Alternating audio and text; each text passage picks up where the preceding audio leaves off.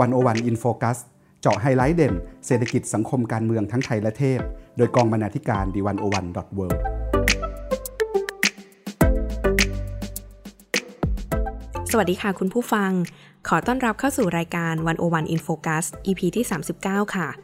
คุณผู้ฟังคะ หากเรานั่ง time machine ย้อนเวลากลับไป ในคาบวิชาศิลปะช่วงสมัยประถม นอกจากภาพทุ่งนาที่มีดวงอาทิตย์ครึ่งดวง หลบอยู่หลังภูเขาสองลูกแล้ว ภาพครอบครัวก็เป็นอีกหนึ่งในความคลาสสิกค่ะ ที่เด็กๆ ทุกคนต้องเคยวาด ในภาพมีพ่อแม่ลูกจุงมือกัน ใบหน้าทุกคนมีรอยยิ้ม กลายเป็นภาพที่เราเห็นจนชินตาค่ะ เมื่อโจทย์จากคุณครู คือการวาดภาพครอบครัว แต่ในความเป็นจริง ไม่ใช่เด็กทุกคนที่จะมีพ่อแม่คอยเดินจูงมือ ไม่ใช่ผู้หญิงทุกคนที่จะมีคู่ครองเป็นผู้ชาย และไม่ใช่ผู้ชายทุกคนที่มีผู้หญิงช่วยเลี้ยงลูก ความสัมพันธ์ของมนุษย์นั้นหลากหลาย และความหมายของครอบครัวก็ยากที่จะนิยามค่ะ สัปดาห์นี้อยู่กับ Spotlight This is my family ครอบครัวไทย ยุคไรนิยาม กับดิฉัน วิลาวันบุญเกื้อกุลวงศ์คุณผู้ฟังคะ ครอบครัวถูกนับให้เป็นสถาบันที่สำคัญของประเทศ ถูกยกให้เป็นหน่วยที่เล็กที่สุดของสังคม ที่เป็นรากฐานของผู้คน ถูกคาดหวังให้เป็นพื้นที่ฟูมฟักให้เด็กเติบโตขึ้นมาเป็นคนดีของสังคม ดังนั้น การจะพัฒนาคนจึงต้องพัฒนาครอบครัวให้สมบูรณ์ก่อน แต่คำถามที่สำคัญก็คือ ครอบครัวที่สมบูรณ์คืออะไร เป็นพ่อแม่ลูกที่อยู่ด้วยกันในบ้านหลังใหญ่ มีพื้นที่สวนหน้าบ้านให้วิ่งเล่น อยู่พร้อมหน้าพร้อมตากันในทุกมื้ออาหาร และมีเวลาออกไปเที่ยวต่างจังหวัดบ้างในวันหยุด อย่างนั้นใช่หรือเปล่าคะ แน่นอนค่ะว่าไม่ใช่ทุกครอบครัวที่เป็นแบบนี้ และยิ่งเปลี่ยนรูปแบบไปมาก เมื่อวิถีชีวิตของผู้คนเปลี่ยนท่ามกลางตัวเลขเศรษฐกิจ และลักษณะทางสังคมที่เปลี่ยนไปค่ะ ครอบครัวเกิดขึ้นหลากหลาย ทั้งครอบครัวเลี้ยงเดี่ยว ครอบครัวผู้สูงอายุที่เพิ่งมาอยู่ด้วยกันยามชรา ครอบครัวแหว่งกลาง คู่รักเพศเดียวกัน หรือแม้กระทั่งคนที่เลือกจะอยู่คนเดียวค่ะ ทั้งหมดนี้หากมองในกรอบของคำว่าครอบครัวสมบูรณ์อาจจะไม่ใกล้เคียงนัก แต่นั่นก็ไม่ได้หมายความว่า พวกเขาไม่มีสิทธิ์ที่จะมีความสุขค่ะ การมองภาพครอบครัวด้วยสายตาแบบใหม่ และการออกแบบนโยบายให้ทันความเป็นจริงจึงสำคัญ วันโอวันร่วมกับสำนักงานกองทุนสนับสนุนการสร้างเสริมสุขภาพหรือสสส อยากจะชวนคุณผู้ฟังมาร่วมค้นหากันว่า อะไรคือ this is my family และนโยบายแบบไหนที่จะทำให้ทุกคนมีความสุขได้ไปด้วยกันค่ะ ดิฉันจะขอเริ่มจากชิ้นงานที่เล่าถึงสถิติกันก่อนนะคะ ข้อมูลเชิงสถิติดังต่อไปนี้ จะเผยภาพที่แท้จริงของครอบครัวไทยในยุคไรนิยามค่ะ ยุคที่ความสมบูรณ์แบบของครอบครัวไม่ได้หมายถึงเพียงแค่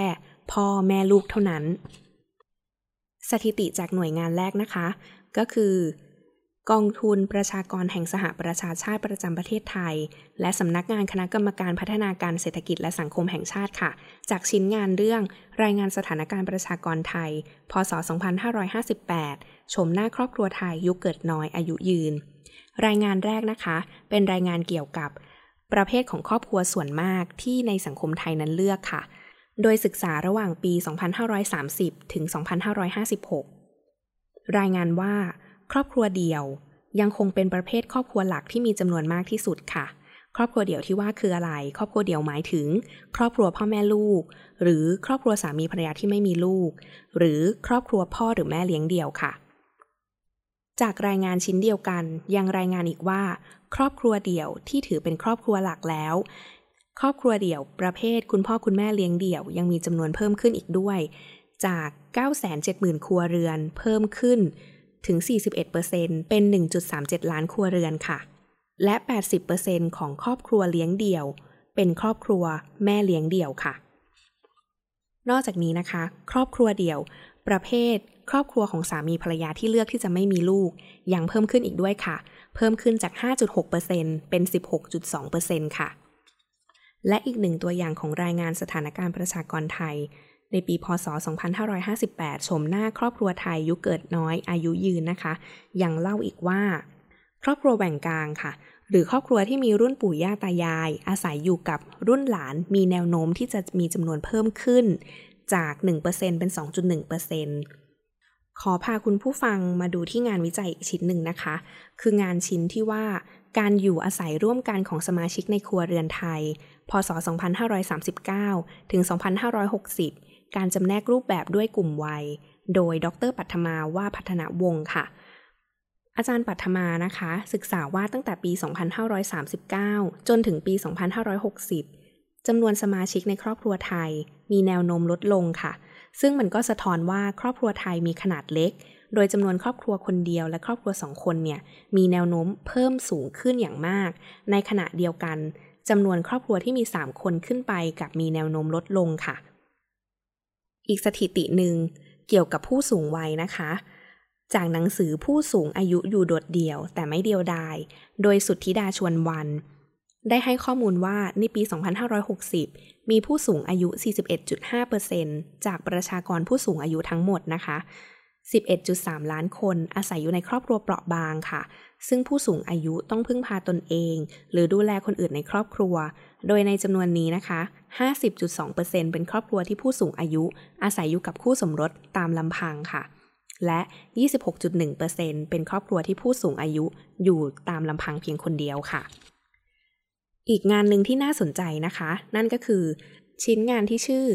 ประชากรและสังคมปี 2562 ครอบครัวไทยสะท้อนอะไรในสังคม โดยจงจิตฤทธิลงและคณะนะคะ ได้ทำการสำรวจในปี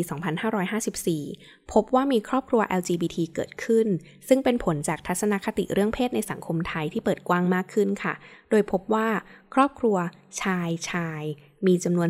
0.4%ของครัวเรือนไทยค่ะ และครอบครัวหญิงหญิงจำนวน 0.3%ของครัวเรือนไทย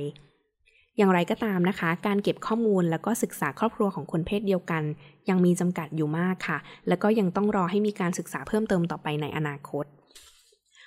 คุณผู้ฟังคะในยุคปัจจุบันโลกดิจิทัลกลายเป็นอีกพื้นที่หนึ่งที่รักษาความสัมพันธ์ในครอบครัวทุกรุ่นค่ะ ทั้งรุ่นปู่ย่าตายาย พ่อแม่และลูกหลาน แต่รุ่นก็จะมีพฤติกรรมในการใช้สื่อที่แตกต่างกันออกไปนะคะ ซึ่งส่วนมากก็จะใช้โซเชียลมีเดีย Facebook และ Line ครอบครัวมักจะใช้ Facebook เพื่อติดตามความเคลื่อนไหวค่ะ แต่จะไม่ได้ใช้ Facebook ในการติดต่อสื่อสาร ซึ่งการติดต่อสื่อสารเนี่ยจะใช้ในแอปพลิเคชัน Line มากกว่าค่ะ งานชิ้นนี้นะคะมาจากการสำรวจของงานวิจัย ชื่อสายสัมพันธ์ครอบครัวไทยในสื่อสังคม โดยอาจารย์ภูเบศสมุทรจักร และอาจารย์กุลทิพย์ศาสตรารุจิค่ะ ทั้งหมดนี้ก็เป็นภาพครอบครัวไทยยุคใหม่ ในมุมมองของทางสถิตินะคะ คุณผู้ฟังคะ นิยามครอบครัวยังมีความหมายมากไปอีกหลายในมิติของชีวิต มีผลต่อการใช้ประโยชน์จากการบริการสาธารณะ และนโยบายของรัฐ นั่นก็แปลว่า หากเราจำกัดนิยามของครอบครัวไว้เพียงแบบเดียว คนจำนวนมากก็อาจจะตกหล่นจากสิทธิประโยชน์ ตกหล่นจากความหมาย และความสุขของการเป็นครอบครัวไป วันอวันก็เลยชวนรองศาสตราจารย์ดรชลิดาพรสงสัมพันธ์ อาจารย์ประจำคณะรัฐศาสตร์ มหาวิทยาลัยธรรมศาสตร์ มาสนทนาถึงนิยามครอบครัวในสังคมไทยค่ะ เราถามอาจารย์ถึงว่าตั้งแต่อดีตเนี่ยสังคมไทยตีความคำว่าครอบครัวอย่างไร แล้วก็ใครเป็นคนนิยาม อาจารย์บอกว่าถ้ามองจากมุมมองของรัฐ แล้วก็คนบางกลุ่ม ครอบครัวหมายถึงครอบครัวขนาดเล็ก มีความหมายที่เป๊ะมาก ๆ ที่ประกอบไปด้วย สามี ภรรยา และก็ลูกที่เกิดจากสามีภรรยาค่ะ นิยามแบบนี้เป็นฐานสำคัญของนโยบายของรัฐไทยมานานแล้ว ซึ่งมันก็นำไปสู่ปัญหาอื่น ๆ เพราะว่าความหมายไม่ได้สอดคล้องกับวิธีที่คนอยู่ร่วมกันในสังคมค่ะ แล้วนิยามครอบครัวแบบนี้ ประเทศไทยก็รับมาจากหลายทิศทางมาก ๆ ตัวอย่างเช่น เวลารับความช่วยเหลือ หรือรับแนวทางใหญ่ ๆ จากองค์การระหว่างประเทศ เขาก็จะมีภาพครอบครัวแบบหนึ่ง แล้วเราก็รับมาทางก้อนค่ะทำเหมือนกับว่าคนในสังคมไทยอยู่กันแบบนั้น มันก็เลยเป็นปัญหาใหญ่ เพราะว่านิยามแบบนี้เป็นลักษณะของการนำเข้ามา ไม่เคยมีใคร ย้อนกลับมาดูจริง ๆ ว่าคนไทยอยู่ด้วยกันยังไง และที่จริงครอบครัวในสังคมตะวันตกก็ไม่ได้มีหน้าตาตามแบบที่เรารับมาอย่างที่เราเข้าใจด้วยค่ะ อาจารย์ชาลีดาพรยังบอกอีกนะคะว่าคอนเซปต์พ่อแม่ลูกไม่เคยใช้ได้เลย อาจารย์ชวนพวกเรามองย้อนกลับไปดูค่ะ ว่ากว่าเราจะโตขึ้นมา เราผ่านมือคนมาเยอะมาก ที่ไม่ใช่แค่หน่วย พ่อแม่ลูกเท่านั้น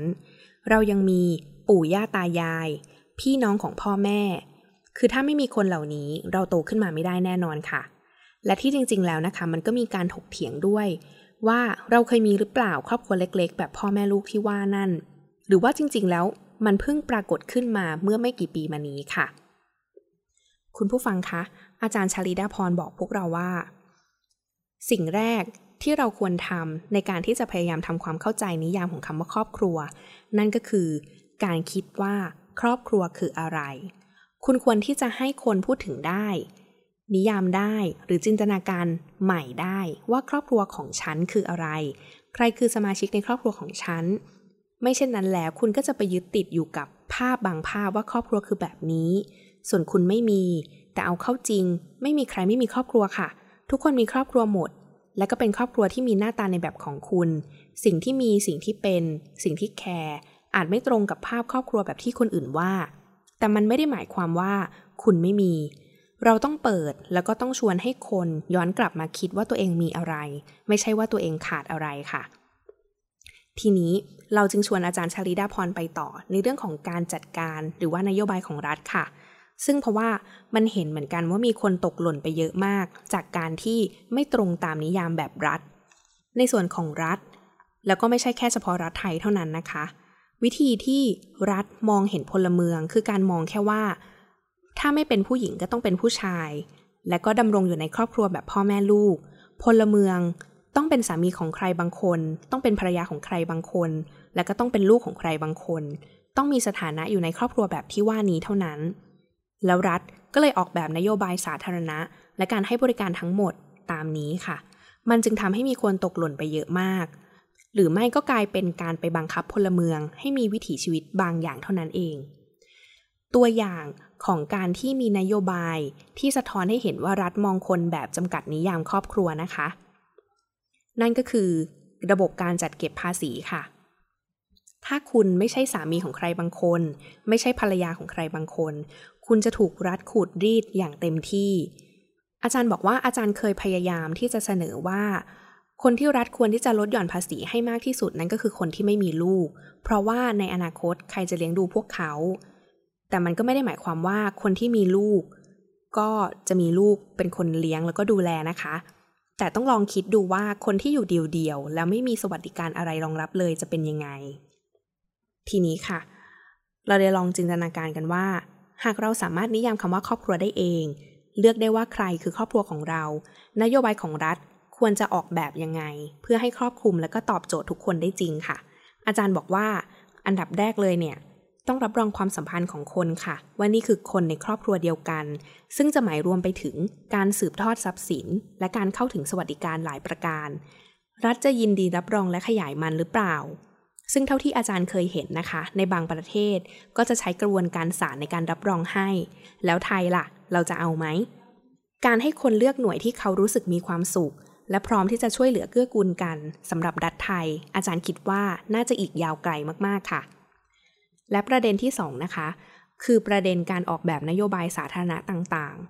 ๆ การออกแบบนโยบายสาธารณะต่างๆ นั้น ต้องมีภาพที่กว้างขึ้นค่ะ ไม่ได้จำกัดอยู่ที่พลเมืองของตัวเองที่เป็นแค่หญิงหรือชาย แล้วมีตำแหน่งอยู่ในครอบครัวขนาดเล็ก มันเป็นเรื่องใหญ่ เพราะไม่ได้แก้แค่นโยบายสาธารณะ แต่ต้องแก้วิธีคิดของคนกำหนดนโยบายค่ะ ว่าพลเมืองมีความหลากหลายสูงมาก แล้วเราพร้อมที่จะอบรับได้อย่างไร เราชวนอาจารย์คุยถึงว่า ยุคหนึ่งสื่อก็เป็นผู้นำเสนอภาพครอบครัวแบบอุดมคติ พ่อแม่สุขสันต์แต่ภาพครอบครัวที่ถูกนำเสนอในปัจจุบันนั้นเปลี่ยนไป มันสะท้อนไหมว่าคนไม่ได้นิยามครอบครัวด้วยความสุขสันต์เหมือนที่รัฐคิดแล้วหรือเปล่า อาจารย์บอกว่า ไม่ใช่ว่าคนไม่ได้คิดแบบรัฐนะคะ แต่คือความเชื่อที่ทุกคนในโลกนี้มีตำแหน่งอยู่ที่ครอบครัวขนาดเล็ก พ่อแม่ลูก ไม่ได้เป็นของรัฐ แต่เป็นของทุกคนค่ะ คือคุณทุกคนถูกปลูกฝังด้วยวิธีการต่างๆ ให้เข้าใจว่าภาพครอบครัวสุขสันต์เป็นเช่นนั้นมาแล้วจริง ๆ สื่อเป็นเพียงเครื่องมือหนึ่งเท่านั้นที่นำเสนอภาพครอบครัวสุขสันต์ ทีนี้ค่ะ มันก็คล้ายกับว่าจริง ๆ แล้วครอบครัวเนี่ยไม่ได้สุขสันต์ครอบครัวมีปัญหาค่ะ เราจึงถามอาจารย์ว่าอาจารย์คิดว่าอะไรคือรากของปัญหาของครอบครัว อาจารย์เริ่มจากเรื่องความรุนแรงก่อนค่ะ อาจารย์เป็นคนที่สนใจในเรื่องความรุนแรงบนพื้นฐานทางเพศ แล้วก็เพศสภาวะ และความรุนแรงทางเพศ อาจารย์พบว่าคำที่เรียบง่ายอย่าง domestic violence ที่ภาษาไทยแปลว่าความรุนแรงในครอบครัวนั้น อาจารย์คิดว่าแปลผิด คือถ้าแปลตามแบบไทย ความรุนแรงในครอบครัว จะมีภาพครอบครัวที่เป็นหน่วยเล็ก ๆ มาซ้อนทับในทันที ถ้าคุณนับความรุนแรงแค่ในหน่วยเล็ก ๆ คุณก็จะคิดถึงแค่ผัวเมียตีกัน พ่อทำร้ายลูก แต่เราลืมไปว่าทุกคนทำร้ายกันได้หมด เมียก็ทำร้ายผัวได้ พ่อและแม่ทำร้ายลูกได้ หรือลูกที่โตแล้ว ก็สามารถทำร้ายพ่อแม่ได้เช่นกัน เราจึงควรขยายคำว่าความรุนแรงออกจากหน่วยครอบครัวค่ะ กลายเป็นคำว่าความรุนแรงในอนาบริเวณส่วนตัว ยกระดับไปรวมความสัมพันธ์ส่วนตัวอื่น ๆ ที่ไม่ได้จำกัดอยู่เฉพาะสามีภรรยาที่รัฐรับรองเท่านั้น ซึ่งจะทำให้เรายิ่งเห็นปัญหาที่ซับซ้อนไปกันใหญ่นะคะ นั่นก็คือทั้งความรุนแรงระหว่างคนที่เป็นคู่รัก ความรุนแรงระหว่างคู่รักเพศเดียวกัน และอีกมากมาย เราถามอาจารย์ชาลีดาพรต่อว่านโยบายส่งเสริมพัฒนาสถาบันครอบครัวต่างๆ พยายามจะแก้ปัญหาครอบครัว โดยมักจะย้ำว่า คุณต้องสวมบทบาทต่างๆ ในครอบครัวด้วยจริยธรรม คือพยายามจะเอาคำว่าบทบาทและจริยธรรมมาเคลม เช่นบอกว่าถ้าคุณมีความเป็นลูกกตัญญูมากพอ ก็จะไม่เกิดปัญหานี้ อาจารย์มองวิธีแก้ปัญหาแบบนี้อย่างไรบ้าง และถ้าเราอยากแก้ปัญหาครอบครัวจริง ๆ เราควรเริ่มที่มุมมองแบบไหน อาจารย์ชาลีราพรเริ่มต้นจากคำว่า family we choose ครอบครัวที่เราเลือกเอง อาจารย์ไม่เชื่อว่า เขาเหล่านั้นได้เลือกจริง ๆ เพราะเมื่อเวลาคุณบอกว่าเราต้องพัฒนาครอบครัว ทุกคนต้องทำหน้าที่คุณไม่ได้เลือก แต่คนที่บอกนั่นแหละ ที่บังคับคุณ พอบังคับด้วยกฎหมายไม่ได้ ก็เลยมาบังคับด้วยศีลธรรมและจริยธรรม ครอบครัวที่จะทำงานตามบทบาทแบบนั้นได้ ต้องเป็นครอบครัวที่แต่ละคนเป็นคนเลือกว่าจะผูกพันกับใคร อย่างไร จะรับผิดชอบอะไร กับใคร จะดูแลใคร แต่พอมันกลายเป็นหน้าที่ที่ต้องทำไม่ทำระบบพร่อง ก็จะเกิดปรากฏการณ์เรื่องการกระทำความรุนแรงและอื่นๆอีกมาก แล้วอาจารย์คิดว่า หลักการพื้นฐานที่ควรจะยึดเพื่อที่รัฐจะออกแบบนโยบายครอบครัว หรือมองเห็นชีวิตคนให้ทั่วถึงเท่าเทียมในเรื่องครอบครัวนั้นคืออะไร อาจารย์พูดจากในสถานการณ์ที่มีโควิด -19 นะคะ อาจารย์มองว่าความสามารถของรัฐที่จะมองเห็นรูปแบบมองเห็นความหลากหลายของพลเมืองของตัวเอง คงยาก เพราะรัฐมีหน้าที่กำกับ จัดการ และบริการ ฉะนั้นรัฐจึงต้องนิยามเราให้ง่ายเข้าไว้ รัฐไม่สามารถจะโอบรัดความหลากหลายเหล่านี้ได้ ฉะนั้นรัฐไทยจึงมีนโยบายอย่างอยู่บ้านช่วยชาติ วิธีการพูดแบบนี้คือการคิดว่าบ้านของพลเมืองทุกคนเหมือนกัน ครอบครัวแบบเดียวกัน ซึ่งจริง ๆ มันไม่ใช่ รัฐไม่มีความสามารถแบบนั้น เพราะถ้ารัฐสามารถมองได้กว้างไกลรัฐก็จะไม่สามารถให้บริการใครได้ ทีนี้เราจะทำอย่างไรให้แนวนโยบายของรัฐ และการบริการสาธารณะยืดหยุ่นพอ เพราะตอนนี้รัฐแข็งตัวมากจนกระทั่งไม่สามารถรับอะไรที่ไม่เข้าพวกได้ ยิ่งถ้าเป็นรัฐอำนาจนิยม ที่ระบบราชการเคยมีอำนาจมากๆ และกลับมามีอำนาจอีกรอบหนึ่ง แบบรัฐไทยก็จะยิ่งกลายเป็นนายของพลเมือง ที่จะบังคับให้คุณเป็นแบบนั้นแบบนี้ เพื่อให้ได้ผลประโยชน์และสวัสดิการ อาจารย์ยังเชื่ออีกนะคะว่า ความสามารถของรัฐที่จะยืดหยุ่น ไม่ได้อยู่ที่รัฐเอง แต่อยู่ที่พลเมืองค่ะ จะทำอย่างไรให้พลเมืองสามารถสื่อสารกับรัฐ บอกกับรัฐได้ ซึ่งแปลว่าพื้นที่ทางการเมืองต้องเปิดขึ้น ต้องเลิกพูดอย่างนายกประยุทธ์ทำนองที่ว่า นี่ไงกำลังแก้ปัญหาอยู่ คือท่านคิดเช่นนี้ไม่ได้ เพราะท้ายที่สุดมันต้องร่วมกันคิด พลเมืองของรัฐที่มีความหลากหลาย ต้องสามารถพูดถึงสถานการณ์ของตัวเองได้ และนโยบายของรัฐก็ต้องยืดหยุ่นพอ มากกว่าจะให้กฎหมายของรัฐเปิดรับทุกคนมันเป็นไปไม่ได้ ถ้ากฎหมายเปิดรับเช่นนั้น กฎหมายจะไม่เป็นกฎหมาย ความสัมพันธ์ระหว่างรัฐกับพลเมือง มากกว่าที่จะกลายเป็นฐานสำคัญ และคำถามสุดท้ายค่ะ เราถามอาจารย์ว่า ถ้าครอบครัวไม่ได้หมายความว่าพ่อแม่ลูกสำหรับอาจารย์แล้ว อะไรคือองค์ประกอบ หรือนิยามของคำนี้ อาจารย์ตอบพวกเราว่า ครอบครัวมันอยู่ที่ว่า ใจเราอยู่ตรงไหน เอาใจคน เอาความผูกพันของคนเป็นที่ตั้ง แล้วลองคิดให้ดีๆ ว่าใจคุณอยู่ที่ไหน อาจจะไม่ได้อยู่ในครอบครัวแบบที่รัฐบอกเลยก็ได้ คนที่คุณนับญาติด้วย คนที่คุณรู้ว่าเขาใส่ใจเอื้ออาทรคุณ อาจจะไม่ได้ผูกพันกับคุณทางสายโลหิตเลยก็ได้ แต่ต้องเป็น family we choose ทั้งรัฐและคนอื่นๆ ในสังคมต้องเข้าใจเช่นนี้ให้ได้ ตราบใดที่คนในสังคมยังเที่ยวบังคับคนอื่นๆ ว่าควรจะต้องอยู่แบบนี้ ชอบแบบนี้ ปฏิบัติแบบนี้ สัมพันธ์กันแบบนี้ ประเด็นที่เราพูดคุยกันในวันนี้ก็จะยังคงอยู่ จริง ๆ กติกาง่ายมาก คุณชอบอย่างไร คุณทำอย่างไร คุณไม่ต้องให้ใครบังคับ และรัฐต้องเปิดให้พลเมืองสามารถสื่อสาร สามารถพูดถึงสถานการณ์ของตัวเขาได้ แล้ว Family We Choose ก็จะเป็นไปได้ แน่นอนมันจะต้องฟาดฟันขุขะ แต่อย่างน้อยๆ ก็ดีกว่าการที่พวกเราถูกจับใส่คุกที่เรียกว่าครอบครัว นี่คือคำตอบทั้งหมดของอาจารย์ชลิดาพรทรงสัมพันธ์ค่ะ คุณผู้ฟังคะ ครอบครัวเป็นส่วนสำคัญในการหล่อหลอมมนุษย์คนหนึ่งให้เติบโต คนมักจะพูดกันว่า ถ้าอยู่ในครอบครัวที่ดี ปัญหาอื่นๆ ก็แทบจะไม่ตามมา การทำให้ครอบครัวอยู่ดีมีสุข จึงกลายเป็นเป้าหมายสำคัญของการแก้ปัญหาในระดับประเทศ ซึ่งโจทย์ยากคือการทำความเข้าใจกับความเปลี่ยนแปลงของครอบครัวที่ไม่เคยหยุดนิ่งค่ะ ซึ่งมันก็เหมือนกับเรื่องอื่นๆ ครอบครัวไม่อาจแยกขาดจากสังคม เศรษฐกิจ การเมือง ประเทศเปลี่ยน นโยบายเปลี่ยน วิถีชีวิตของผู้คนก็เปลี่ยน ลักษณะของครอบครัวก็เปลี่ยนแปลงไปด้วย เปลี่ยนทั้งขนาด ลักษณะความสำคัญ หรือแม้แต่คำนิยามที่เราใช้กันมาอย่างยาวนาน ครอบครัวไม่ใช่สถาบัน แต่คือชุดความสัมพันธ์ ตัดแว่นใหม่มองครอบครัวไทยในยุคไรนิยาม กับนัทยาบุญพักดี คืองานชิ้นหนึ่งที่วันโอวันได้สัมภาษณ์คุณนัทยาบุญพักดีค่ะ คุณนัทยาบุญพักดี เป็นผู้อำนวยการสำนักสนับสนุนสุขภาวะเด็ก เยาวชนและครอบครัว เราเริ่มต้นจากคำที่ว่า ครอบครัวไม่ใช่สถาบัน แต่คือชุดความสัมพันธ์ค่ะ ชุดความสัมพันธ์นี้หมายถึงอะไร คุณนัทยาอธิบายกับพวกเราว่า ถ้าเราเข้าไปในบ้านหนึ่ง เราสอบถามคนในบ้านว่าเป็นครอบครัวเดียวกันหรือเปล่า และเพราะอะไรจึงนับเป็นครอบครัว ถ้าเขาบอกว่าเพราะอยู่บ้านเดียวกัน มีอะไรก็ช่วยเหลือพึ่งพากัน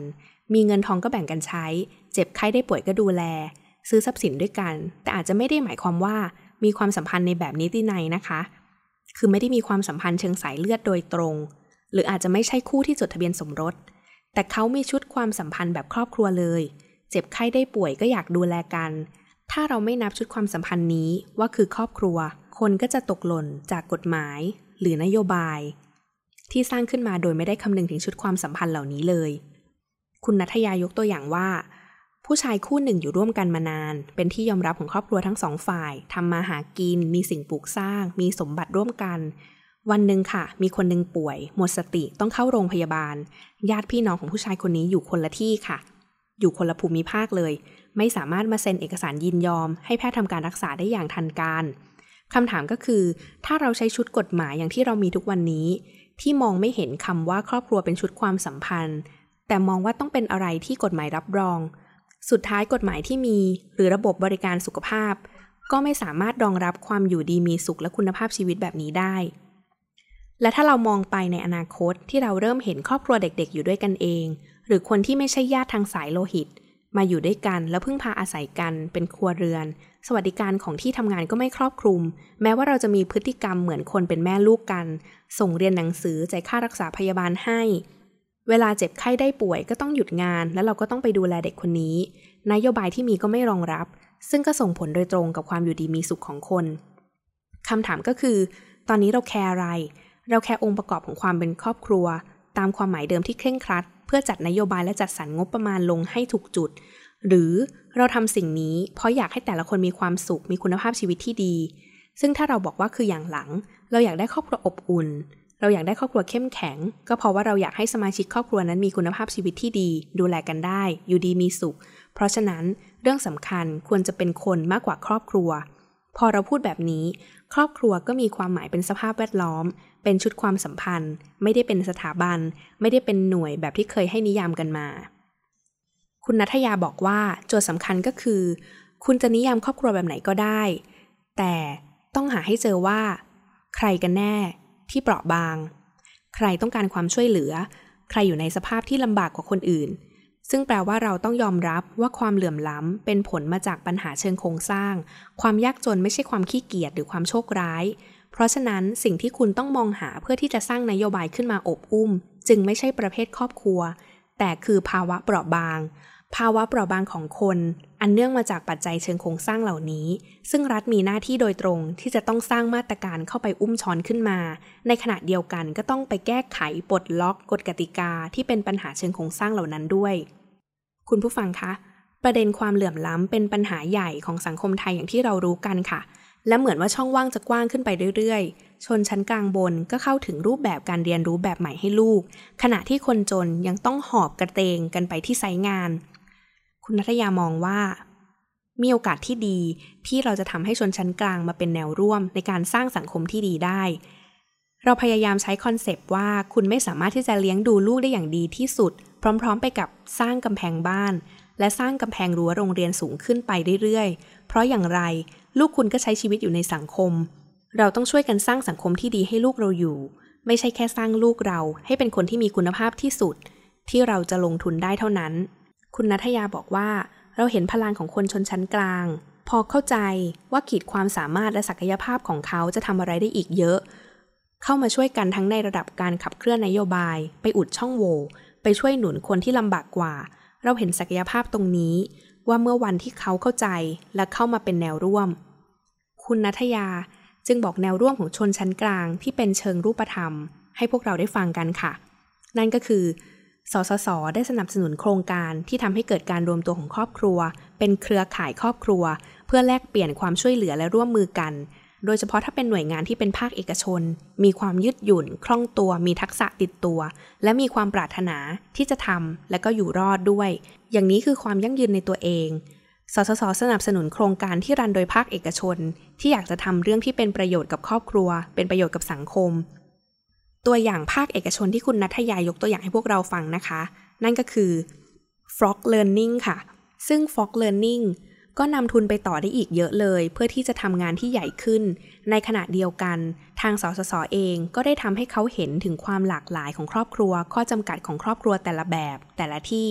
และได้เห็นศักยภาพของเขาที่สามารถเอาไปช่วยครอบครัวที่ลำบากกว่าได้ Fog Learning ก็ครีเอทอะไรขึ้นมาใหม่ ๆ ที่จะเข้าไปตอบสนองโดยตรงกับครอบครัวที่อยู่ในภาวะลำบาก ก็เป็นการดึงศักยภาพของครอบครัวชนชั้นกลางระดับค่อนข้างสูง ไปช่วยครอบครัวที่มีภาวะเปราะบางมากกว่า เช่น ครอบครัวที่อยู่ในพื้นที่ชนบท ทีนี้ค่ะ เราพูดถึงการออกแบบนโยบายว่ารัฐควรจะส่งเสริมอะไรบ้าง ช่วยเหลือมิติทางเศรษฐกิจอย่างไร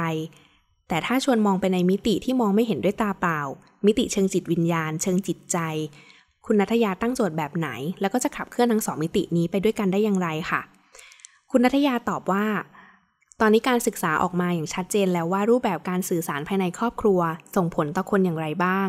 เช่น ถ้าครอบครัวอยู่แบบเผด็จการจะส่งผลอย่างไร ครอบครัวแบบประชาธิปไตยจะส่งผลอย่างไรต่อเด็ก ที่สำคัญคือสามารถชี้เส้นที่เชื่อมโยงได้ด้วยว่า ถ้าเราอยากให้คนรุ่นใหม่เติบโตเป็นคนที่พร้อมอยู่ในโลกยุคใหม่